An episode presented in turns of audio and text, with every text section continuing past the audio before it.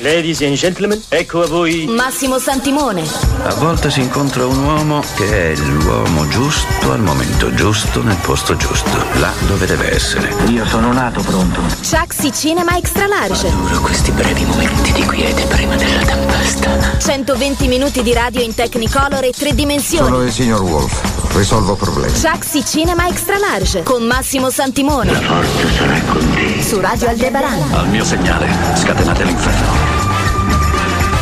E oggi abbiamo un bellissimo personaggio dai capelli rossi che compie 62 primavere. Stiamo parlando di Julianne Moore, una delle rosse più famose del cinema, insieme, non so, a Nicole Kidman per esempio, a Amy Adams, tutte e due meravigliose attrici. Anzi, con la Kidman ha lavorato per esempio in The Hours. Julianne Moore che dice di sé: alle superiori ero davvero sfigata, sapete, c'è sempre quella bassina, quella con gli occhiali e quella scarsa negli sport. Ecco, io ero tutti e tre.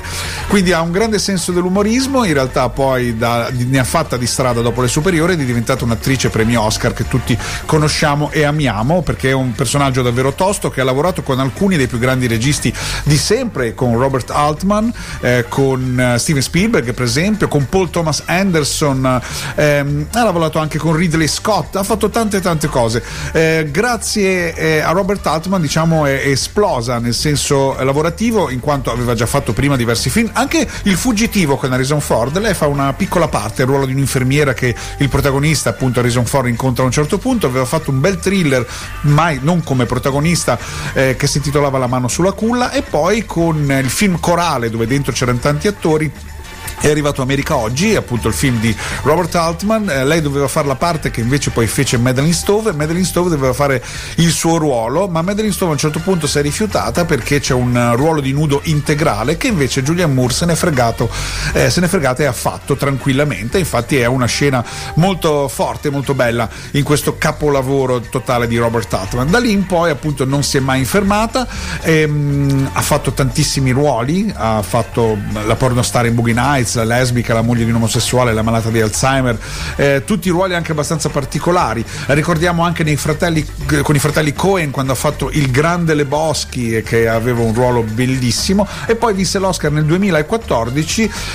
anche un po' tardivo quest'Oscar perché avrebbe dovuto già vincerlo per altri film precedenti. Comunque Still Alice, il ruolo di questa malata di Alzheimer, grandissima anche, forse meritava davvero, in un film bellissimo che si chiamava Lontano dal Paradiso, dove faceva questa moglie che si innamora di un uomo di colore, quindi andando contro tutte le convenzioni dell'epoca. Recentemente ha fatto Gloria Bell, che è un film del regista premio Oscar Sebastian Leilo, e lei in questo film canta una canzone fantastica di Olivia Newton-John dal titolo A Little More Love, e lei a un certo punto in macchina, proprio per sfogarsi, alla fine del film urla cantando questa canzone bellissima.